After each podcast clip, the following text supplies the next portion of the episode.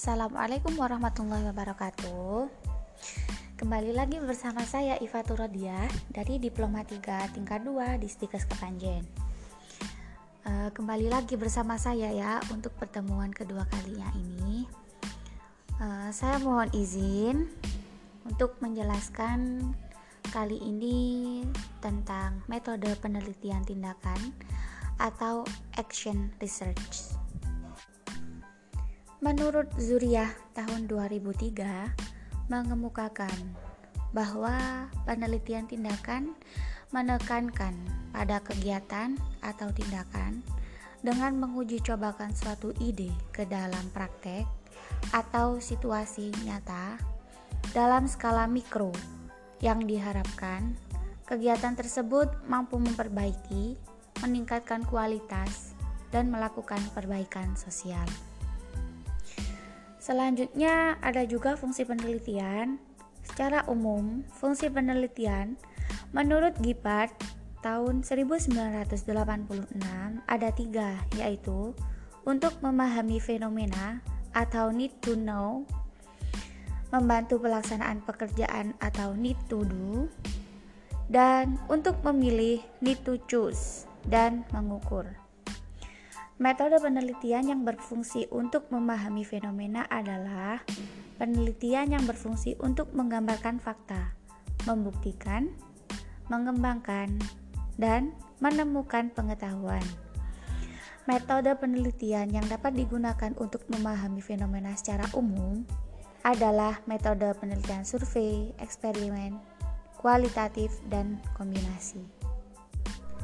Kesukaran evaluasi dalam pelaksanaan PTK yaitu terkadang tidak diperboleh pengaruh yang dapat diobservasikan atau benda yang nyata antara kelompok-kelompok di mana dilaksanakan program karena tidak ada kontrol untuk membuat hal-hal lain di luar program tidak berubah.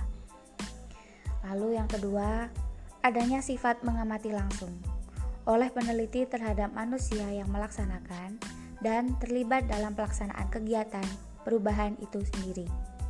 Maka berakibat dampak yang diperlihatkan tidak murni lagi. Selanjutnya, ada juga kesukaran kerjasama dalam pelaksanaan PTK. Karena dalam pelaksanaan penelitian tindakan ini, perlu sekali adanya kerjasama antara peneliti dengan pelaksana kegiatan atau decision maker. Mengakibatkan satu sukar untuk menjelaskan apakah proyek tersebut suatu penelitian atau suatu program tindakan, sehingga sukar menentukan siapa yang akan menjadi pengambilan keputusan. Yang kedua yaitu adanya ketergantungan antara peneliti dan pelaksana program, sedangkan kedua belah pihak mempunyai profesi serta orientasi dan perbedaan dalam deskripsi pekerjaan serta sistem rewarding. Yang ketiga yaitu adanya ketentuan serta requirement yang interdisiplin dari penelitian tindakan antara ahli antropologi dengan ahli pertanian dan sebagainya. Membuat penelitian tindakan merupakan suatu penelitian yang menghendaki kerjasama yang utuh. Kemudian ada langkah-langkah dalam penelitian tindakan. Secara garis besar, langkah-langkah dalam penelitian tindakan ini meliputi perencanaan atau planning, pelaksanaan atau acting, pengamatan monitoring, dan refleksi atau penilaian atau reflecting. Keempat, langkah tersebut dapat dilihat dari bagian berikut ini. Yang pertama yaitu perencanaan, pelaksanaan, pengamatan, dan refleksi. Dan itu saling berkesinambungan. Mereka saling berhubungan. Menurut Nazir tahun 1988, dikemukakan Langkah-langkah pokok dalam penelitian tindakan sebagai berikut.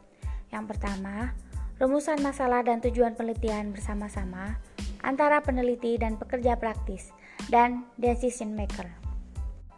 Yang kedua, himpun data yang tersedia tentang hal-hal yang berhubungan dengan masalah maupun metode-metode dengan melakukan studi keputusan. Yang ketiga, Rumuskan hipotesa serta strategi pendekatan dalam memecahkan masalah.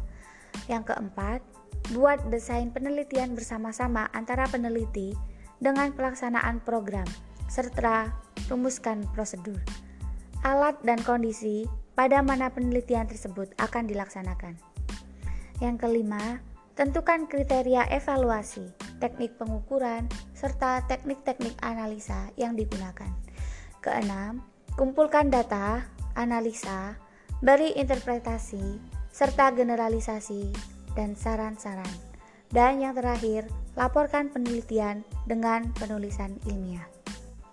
Baik, untuk yang terakhir, dapat kita simpulkan bahwa penelitian tindakan adalah penelitian yang berorientasi pada penerapan tindakan dengan tujuan peningkatan mutu atau pemecahan masalah pada suatu kelompok subjek yang diteliti dan mengamati tingkat keberhasilan atau akibat tindakannya. Untuk kemudian diberikan tindakan lanjutan yang bersifat menyempurnakan tindakan atau penyesuaian dengan kondisi dan situasi sehingga diperoleh hasil yang lebih baik. Praktis dan langsung relevan untuk situasi aktual dalam dunia kerja. Menyediakan rangka kerja yang teratur untuk pemecahan masalah dan perkembangan-perkembangan baru yang lebih baik baik daripada cara pendekatan impresionik dan fragmentaris. Kemudian, fleksibel dan adaptif membolehkan perubahan-perubahan selama masa penelitiannya dan mengorbankan kontrol untuk kepentingan on the spot experimentation dan inovasi. Sekian penjelasan metode penelitian tindakan atau action research kali ini yang bisa saya sampaikan. Semoga bisa bermanfaat buat kita semua. Dan saya pribadi mohon maaf yang sebesar-besarnya atas segala kekurangan saya. Dan sampai jumpa di lain waktu lagi. Wassalamualaikum warahmatullahi wabarakatuh.